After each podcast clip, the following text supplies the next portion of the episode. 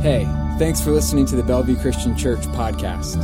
We're a church in Bellevue, Pennsylvania, where ordinary people are learning to live everyday life like Jesus. We believe that one way to learn that life is by engaging with an ancient but active collection of books called the Bible every single week. If this teaching leaves you with a question about the content or a story of what God is doing in your life, please send a message to hello at bellevuechristian.church because we'd love to hear from you.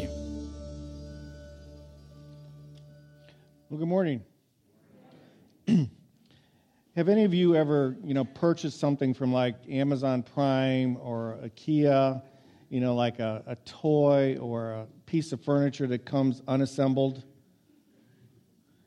And I, I, I get, I often do that. I get stuff online and I say, oh, I didn't realize this was unassembled, or, you know, and when I get the box and I open the box up and there's like hundreds, it seems like hundreds of parts, and you, so you start spreading the parts out on the room, around the room, and you look at the directions and you look at the parts and you look at the directions, and pretty soon you say, I think this is going to be a little bit more difficult than I thought. I've, I've, and so what do you do? You know, you just go ahead and plunge through it, you know, and you end up building something that looks pretty good, except at the end, what often happens, you end up with all these leftover parts. And so you scratch your head and say, these don't look like they belong anywhere. And so what do you do? You do like I do, is you, you throw them in a, the junk drawer, thinking that someday you're going to use these parts, right? Anyway, as I was thinking about today's passage that comes out of 1 Corinthians chapter 11, starting at verse 2, I was kind of feeling the same thing. I was thinking, you know, this is, these directions, so to speak, are, are quite difficult. There's a lot of parts to them, and how am I ever going to structure a sermon around them? It's very, very difficult to structure a sermon around these particular uh, verses. And, and just as I thought, is that similar to putting together a project, I, I ended up with a lot of loose pieces that I didn't really know what to do. And to, to top it all off, I'm talking about a topic or a subject that can be very kind of touchy for some. And if I don't navigate it well, I could have some people very angry, especially some of the women in the audience, to the point they might start throwing things at me like they did in the first service, right? But hey, that's why I get paid the big bucks, right? So that's what I do. Anyway, we're doing a series called Elephants in the Church, and we know that an elephant in the room is kind of an uncomfortable topic, you know, that people know is there, but they just don't want to talk about it. And the elephant in the church is the same thing. You know, it's, a, it's an idea that there's certain topics in the church that just seem a little bit taboo. Nobody wants to talk about it. Everybody knows they're there, but just people just as soon avoid. But again, we know as a healthy church, a healthy church does not avoid those elephants in the church. What we learn from the Apostle Paul is that we learn to tame those elephants. Unfortunately, the Apostle Paul left us a very nice guidebook. 1 Corinthians, his letter to the Corinthian church, on how to pretty much tame or deal with these elephants. Now, last week, Austin preached and he talked about the elephant in the room of Christian freedom and the idea that, you know, that there's certain things that Christians are a lot of things really that Christians are permitted to do. And he included things like, you know, eating food that might be taboo in another country or another particular uh, religion. He talked about the idea of, of having a glass of wine or uh, a glass of beer occasionally. And he also talked about reading some books like Harry Potter. He said, you know, those things are all permissible. But he also said that those things are permissible, but they might not always be advisable. In other words, that we might be willing to, or we should be willing to abstain from those things for the sake of others, out of the love for a brother or sister in Christ who, when we do those, uh, might cause them to stumble. Anyway, so Paul's kind of continuing this idea of, of freedom and uh, be willing to uh, restrict yourself in, in, in, certain things that are permissible. At this time, he's talking that topic of freedom and he's addressing what he would call some behavior issues in the church. Particularly, that there's some women in the church that seems to be getting a little bit too radical about some particular things and having an attitude, and it's causing disruption not only in the church, but in the surrounding community. Anyway, we're going to look at a rather lengthy passage. Again, it's going to start at 1 Corinthians uh, chapter 11, verses 2 to 16. So I'm going to put it on the screen, and I'll read through it if I can see it okay, and you can read along or, or just uh, look in your Bibles there. Paul writes, I praise you for remembering me in everything and for holding to the teachings just as I pass them on to you. I want you to realize that the head of every man is Christ, and the head of every woman is man, and the head of, of Christ is God. Every man who prays or prophesies with his head covered dishonors his head, and every woman who prays or prophesies with her head uncovered dishonors her head. It is just as though her head were shaved. If a woman does not cover her head, she should have her hair cut off, and if it is a disgrace for a woman to have her hair cut off or shaved off, uh, she should cover her head. Going on, a man ought not to cover his head, since he is the image and glory of God, but the woman is the glory of man. For man did not come from woman, but woman from man. Neither was man created for woman, but woman for man. For this reason, and because of the angels, the woman ought to have a sign of authority on her head. In the Lord, however, woman is not independent of man, nor is man independent of woman. For as woman came from man, so also man is born of woman but everything comes from God. Judge for yourselves. Is it proper for a woman to pray to God with her head uncovered? Does not the very nature of things teach you that if a man has long hair, it is a disgrace to him, but that if a woman has long hair, it is her glory? For long hair is given to her as a covering. Now, if anybody wants to be contentious about this, we have no other practice, nor do the churches of God. I told you this is a tough one. A lot of stuff here. You know, and again, as we talked about last week, when you encounter a passage like this, or like Austin had to deal with last week, the whole idea of eating food sacrificed to idols, you just as soon just kind of pass it by and say, listen, this, this isn't relevant for today. This has no application for today. It's nice history, but just read on past it. But really, again, we believe that all Scripture is useful, and if we take the time to maybe go through a little bit of it, a little bit of it, we might find or leave with a, at least a few principles that we might be able to apply, and that's what I'm going to try to do today. But before I dig into the passage a little deeper, I want to talk about this background of uh, uh, this idea of head coverings.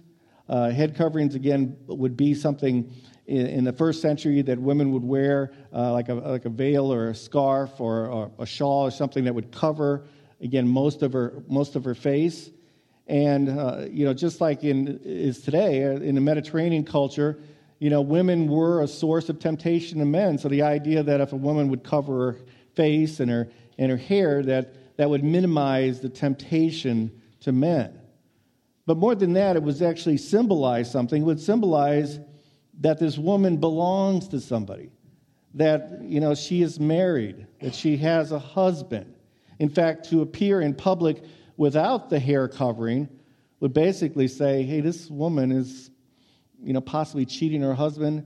She's uh, being unfaithful. She's a little bit loose. That would be the idea that would come across.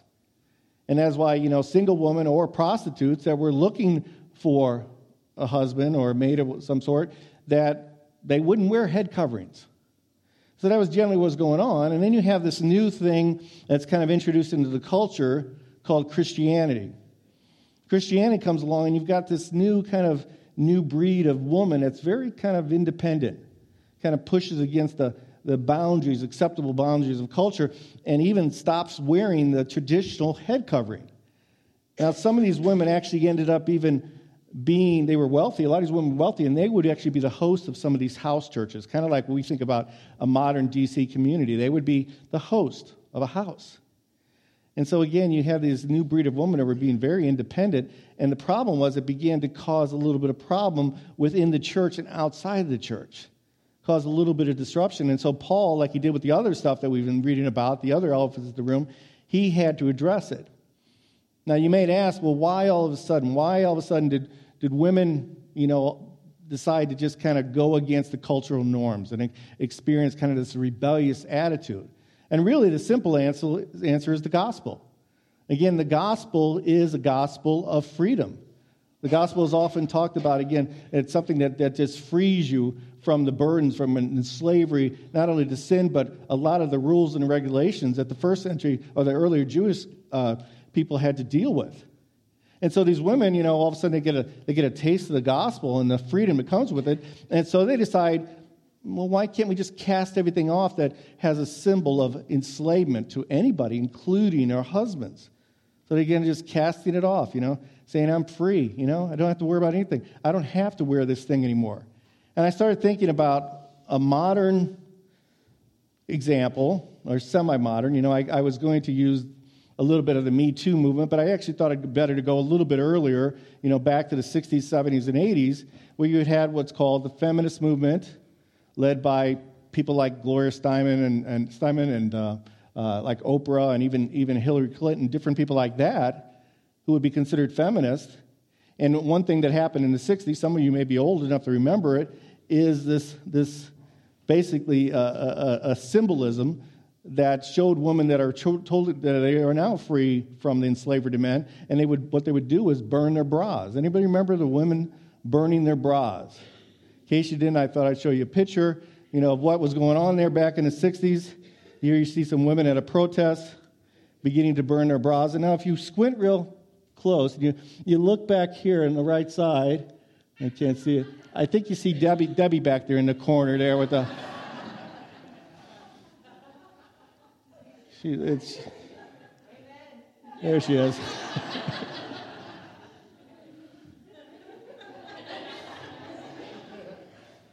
if only I'd known Debbie back then. Just kidding. She was. Anyway, so you had this protest movement coming across that women were basically saying they wanted to get rid of anything that somehow would be symbolic of their inequality with men. And so there's been a lot of these feminist movements down through history. You know, we know all the way up into the Me Too movement today. But none of those movements, as good as they are, can claim that they were the first. Because the first women's liberation movement was Christianity. And Jesus started it. If you know anything about the Gospels, Jesus was pro woman, totally pro woman. And then with the start of the church, again, that continued on, and we even see it. And some people would think that Paul is a little bit chauvinistic, but the reality is he was one of the biggest advocate for women's equality, so much so that he, he penned it in writing. He penned this idea of equality in writing. In fact, we read about that in his letter to Galatians, where we read, In Christ's family, there can be no division into Jew and non Jew, slave and free, male and female. Among us, you are all equal. That is, we are all in common relationship with Jesus Christ.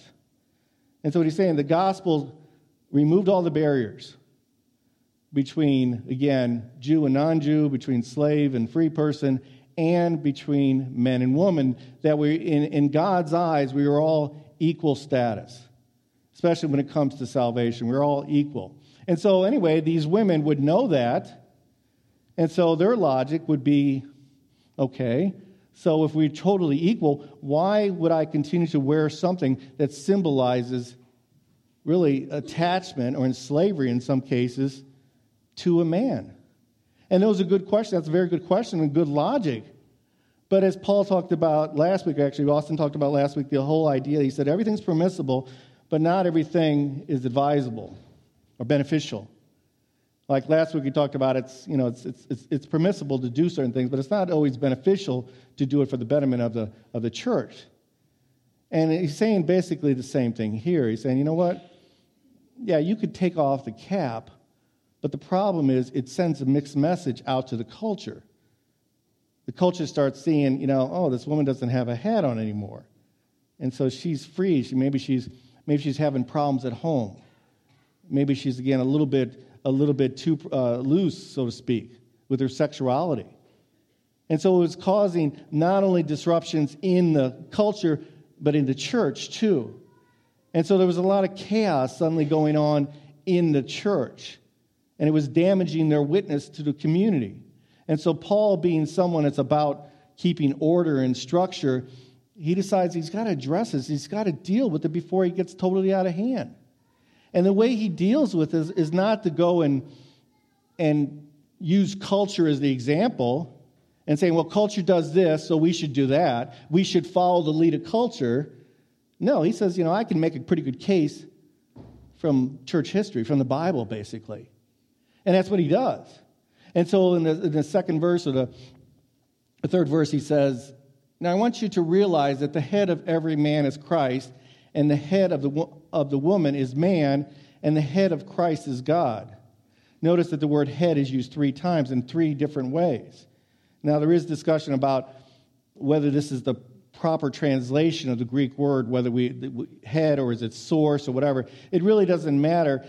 because bottom line is that this idea, this, this word here that we translate head, has with it, attached to it, some sense of authority. Some sense of authority. You cannot get past it. But I know that probably, especially in the age of the Me Too, whatever, I think coming across a woman who coming across this passage might say, let's just go past this one. This is purely a cultural thing. Let's just drive on past this one and, and get to some of the other verses. You could do that, but, but really, again, I think you're, you're, you're choosing, you're picking and choosing Scripture.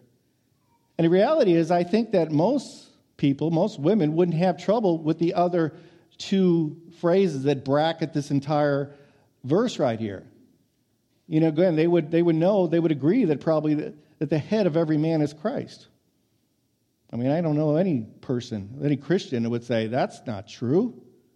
In fact, Paul substantiates it quite well in his letter to Ephesians, where he says, God placed all things under Jesus' feet and appointed him to be head over everything for the church. No problem with that.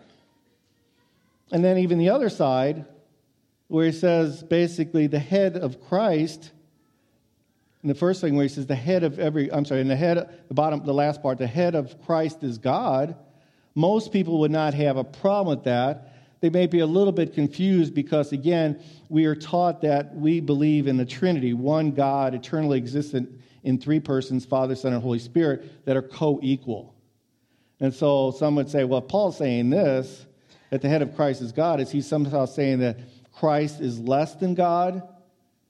Not necessarily, because what he's doing is basically talking about the incarnated Christ, the Christ who, who, who left heaven, so to speak, and became flesh and became subservient, really, to the Father for a purpose of take going to the cross. In fact, we read about that in Paul's letters to the Philippians, where he says, speaking of Christ, he said, Who being in very nature God, did not consider equality with God something to be grasped, but made himself nothing, taking the very nature of a servant, being made in human likeness, and being found in the appearance of man, he humbled himself and became obedient to death, even death on a cross. He was equal with God, but he chose to set that aside. He didn't see, oh, I got to hold on to this thing because I'm on a power trip and I don't want to lose my power. No, he became subservient for the greater purpose of the Father. So, I, again, I don't think most people and most women would have any problem with the, those two kind of bookend sections, you know, that the head of every man is Christ and the head of Christ is God. But for some reason, that the part in the middle, you know, people get hung up on. At the head of the woman is man, is man. Now, I would say that Debbie doesn't get hung up on that because she says, well, you might be the head, but I'm the neck that moves the head all around. like a bobblehead. Yes, dear. I'm in charge. Yeah, I made up for it. I lost my spot again. but again, Paul's not making this stuff up on the fly. He's, he's just reiterating what he said elsewhere. And the same passages that some of you probably even used at your wedding. Maybe you weren't paying attention. You women weren't paying attention, but I guarantee some of you use this stuff. Wives, submit to your husbands so as to the Lord, for the husband is the head of the wife, as Christ is head of the church, his body, of which he is the Savior. I know some of you use this, allowed the pastor to say this at your wedding. You know, but again, you know, we're not talking about an abusive situation. We're not talking about a, a power trip for the man. We're not talking about overexerting his authority. We're talking about, you know, a, a, a man, a husband who basically follows the pattern of Christ, the headship that follows the pattern of Christ, who we know died for the church his wife. In fact, if we read on in this, it goes on to say, Now as the church submits to Christ, so also wives should submit to their husbands in everything. But husbands, love your wives. Just as Christ loved the church and gave himself up for her, he died for his wife. Now, if you want to swap positions, go for it. But this is, again, man's responsibility is to die for their spouse. This is a big calling, this headship thing. It's not a power trip. It's again, it's a responsibility. Anyway, in this day and age, I didn't want to talk, I didn't want to preach the sermon. Because I know that words like obedience and submission and authority, you know, uh, provide automatic pushback in certain people's heart. No way. How can I ever be free if I can if I have to submit to anybody? Right? How could I ever be free if I have to submit to anybody? You know, but the thinking that freedom is freedom from all restraints. Isn't that the way we should operate in the world? Everybody should just be free to do whatever they want. And where does that take us?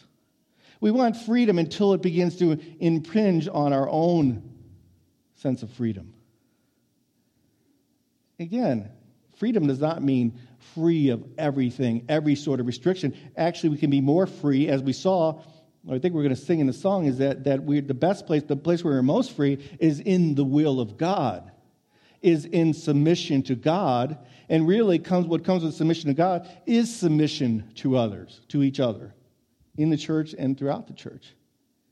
In fact, there's a there's a book some of you are familiar with. Richard Foster wrote a book called Celebration of Discipline he actually says that one of the disciplines, which you probably don't see in a lot of the other books on the spiritual disciplines, he says submission is a spiritual discipline because it leads to freedom.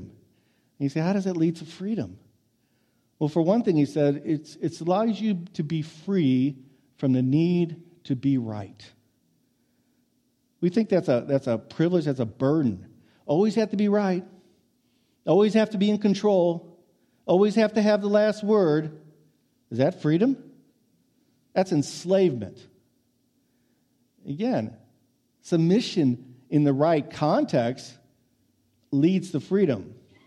Anyway, so whatever you believe about Paul, uh, this idea of headship, you know, Paul was pretty strong on it. And he actually uses, as we see, as an argument for why women in that day and age should keep the, the headdressing on.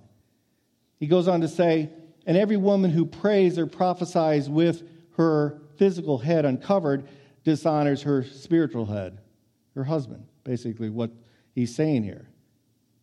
As a side note, when it says that, and every woman who prays or prophesies, that goes against the idea that some men have and some, some churches have that a woman, woman should never speak in church, they should never pray in church, they should never preach in church. And this passage makes it very clear that that's acceptable because that was going on back then. So he's not saying, like he says over in chapter 14, women should be silent, because what he's dealing with really is people that were radical, speaking out of turn. He's not saying women cannot pray or prophesy or speak or speak, because if that was the case, we would never have women even singing songs. Would all be quiet. So again, it's a, it's a side note that lets us know that, that women are expected to pray, women are expected to prophesy, which again, in the modern language, is kind of another name for preaching, taking the revealed word of God and, and giving it to other people. And so again, that was perfectly, perfectly acceptable. Excuse me, some water.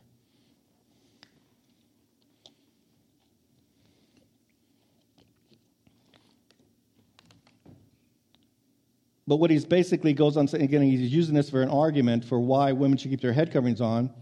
And then he gets kind of radical in his words. He kind of says, if you can't, if you're not going to, if, if you're not going to keep your hat on, here's what I want you to do. I want you to just go ahead and just shave all your hair off.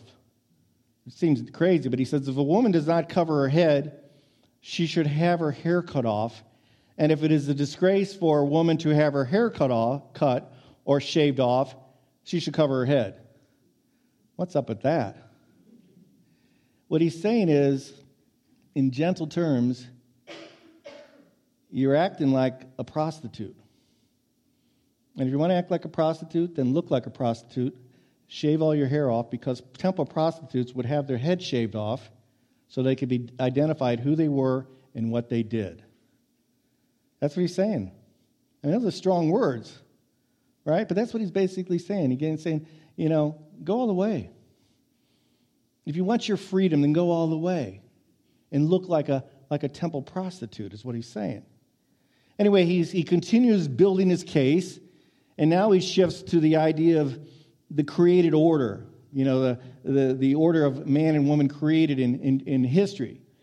He goes on to say, A man ought not to cover his head, since he is the image and glory of God, but the woman is the glory of the man. For man did not come from woman, but woman from man. Neither was man created for woman, but woman for man. Again, a bunch of stuff that I didn't know what to deal with. But again, and, and really, the scholars seem to be inconsistent in their views about this. What are you talking about here? But I guess when I like it, the idea I like is that Paul recognizes in Genesis that both man and woman are created in the image of God. But women have really a one up because they also created, created to glorify their husband. So they are created to glorify God and they are created to bring glory to their husband.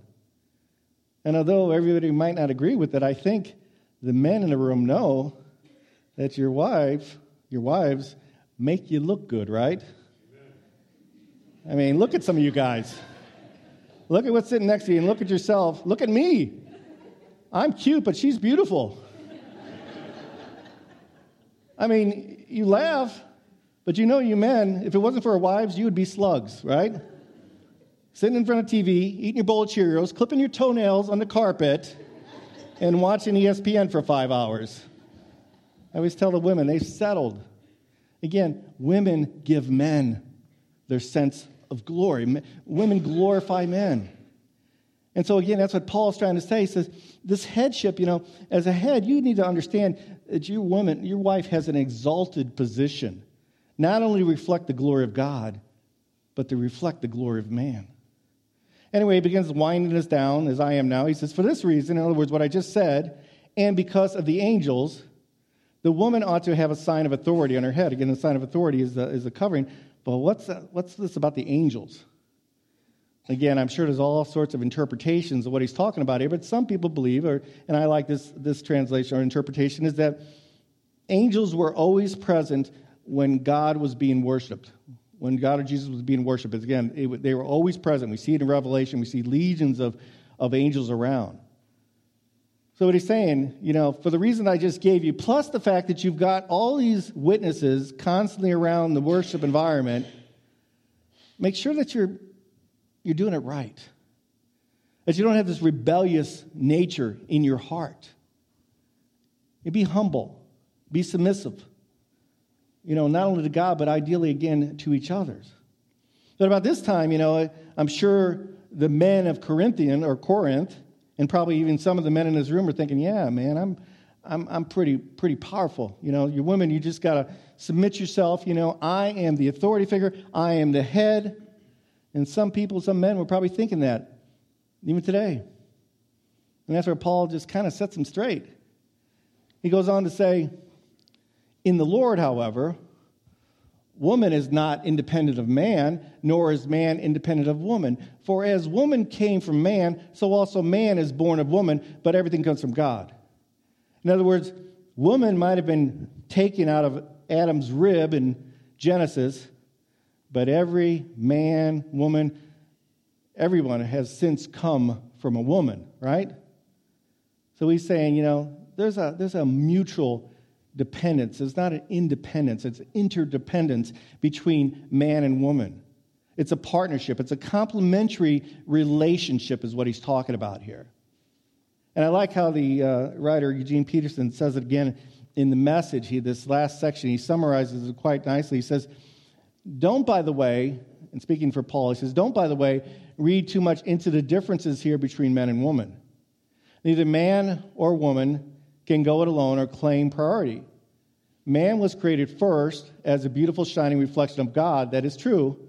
But the head on a woman's body clearly outshines in beauty the head of her, the, the head of her head, her husband. So I didn't hear amen there. The first woman came from a man, true, but ever since then, every man comes from a woman. And since virtually everything comes from God anyway, let's quit going through these who's first routines. I mean, those are just, I just love that translation. Anyway, so that's how Paul deals with the, this elephant in the room. And, but Paul being Paul, he just feels like he's got to kind of nail the, you know, hit the, hit the nail with the, with the hammer whatever. He uses one final technique that is common in philosophical circles. He basically says if anybody wants to be contentious about this, we have no other practice, nor do the churches of God. a little confusing here until, again, you look at the modern translation. It says, I hope you're not going to be argumentative about this. All God's churches see it this way. I don't want you standing out as an exception.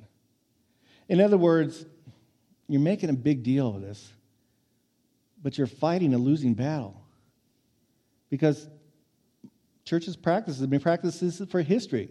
Don't follow the waves of culture. It's worked.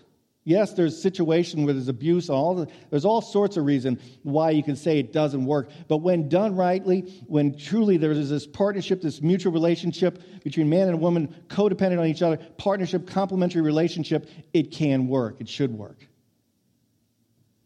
And he's saying is, you know, don't be argumentative about this. He's not saying be passive and never bring up a topic, never question anything in the church, whether it be policy or doctrine or whatever. He's not saying that. He's just saying, in the process of that, just make sure you examine your heart. Why are you doing this? Do you really, you know, you really want to make an answer? Do you really think it's a get a good answer? Do you really think it's important? Or are you just trying to be argumentative? And Paul says, no, don't be argumentative about this stuff because this creates a division, unnecessary division, unnecessary gossip in the church, and creates a poor witness in the community. Anyway, I said a lot here, and like I said in the, the beginning, is that, you know, when I went through this passage, I, I just knew that I'd end up with a lot of loose ends, spare parts, so to speak, a lot of unanswered questions. In fact, I listed four that some of you may still have. You know, first, what does this say about the role of women in the church? Is there anything a woman can't do in the church? You know, how does this apply to a single, the single woman? Or what if the husband doesn't assume the headship role? What if he really is a slug? He doesn't take headship? Or what if he's abusive? Those are all good questions that I don't I can't answer. I realize I didn't have the time to address all those things. And maybe some future sermon I'd be able to do that. But in the meantime, you know, why don't you try to answer yourself? You're all smart people. You can read commentaries, you can read the Bible, figure it out. And again, if you think there's an issue of how we're doing something or how we're treating women or whatever in this church, bring it to us. But don't just bring it and say the culture does this. This movement's out here, so we need to be like that movement. That's not going to work. You have to, be, you have to have a biblical argument because we cannot follow the winds of culture. Anyway, though I can't answer these questions, I can leave with you thoughts that I think we can glean from this passage. The first one being is that head coverings are not mandatory, obviously. You know, some cultures actually still wear the head coverings, obviously. Even, even we have a Nepalese service, a Bhutanese service that meets Sunday night. The women still wear the head covering. Actually, the women and the men are separate. They sit on separate sides of the pew. Okay? But again, it's not mandatory because in the culture today, a woman wearing a head covering does not symbolize that she's under the authority of man. It doesn't, it doesn't, does not, doesn't exist anymore. But the second thing that I think is really important again is that the equality of men and women before God, they stand in equal, they have an equal standing before God as children of God in relationship with God. They are equal and they both created to reflect the very image of God. Yet, for some reason, I didn't write the Bible, God decided to make man or have man assume a headship role. Why? I don't know. Ask him when you get there. But somebody had, you know, some of you work for businesses in partnerships, but somebody's the boss. Again, it's, it, it's somebody you have relationship, you have functional. You can have, but you're not. It doesn't make you any less than the person who's the boss. You're still equal, equal partners. But again, somebody has to take the ownership of it. And so, again, although we are equal, functionally, God, for some reason, made men and women different. But again, having said that, the headship has to follow the pattern of Jesus Christ, who laid down his life for his wife, the church, so to speak. Likewise, men have a very important role, and they are to take on, they are to also assume the headship not in a domineering or authoritarian way, but in humility, with a sense of service, a sense of a willingness to die for his wife or really anybody in the church. And that's a high, a high calling again. And also that again, that where we see that the men and women, they really, man and woman, they're, they're, it's a partnership. It's a complementary relationship that they both do their part to be able to advance the kingdom of God on earth. And again, we're reminded that we all have the responsibility to give honor to each other, especially our spouses. That we should not do anything inside the church by the way we say, what we say on Facebook, what we do out in the community that should bring any sort of that would bring any sort of dishonor to our spouse. That's a no-no. And finally, again, if you want to be, if you don't agree with this, don't be contentious about it. Don't be argumentative about it. Do your homework, take your case, present it to the leadership, give it up to God, and let it go. Let's pray. God in heaven, Lord, I thank you for this day. I thank you for this passage. It's a tough passage, but I pray that again that it uh, would settle well. And for those that didn't settle well with, Lord, again, I pray that uh, uh, each of us would examine our hearts to be able to know that, uh, again, that we are flawed human beings, that somehow we translate, interpret things differently. And so I, I confess my own failings to navigate probably this correctly, but Lord, again, I know that uh, your grace is upon us. So, Lord, I rely on that grace. I thank you for this congregation. I thank you for the diversity. My goodness, the diversity we have in this church is just amazing. That people would have no other reason to be together come together, again, the common bond of Jesus Christ. Because we truly see that we are equal before you. And again, that equality is enough to, to get rid of all racial divisions, ethnicity divisions, uh, gender divisions, whatever, Lord. And again, we can celebrate and thank you for that and continue to work together again for your common good, your common cause to build the kingdom of God. In Jesus' name we pray. Amen. Thanks for listening. If that teaching moved you or left you with questions, let us know by sending a message to hello at bellevuechristian.church. And be sure to subscribe to this podcast for a new teaching from us every single week.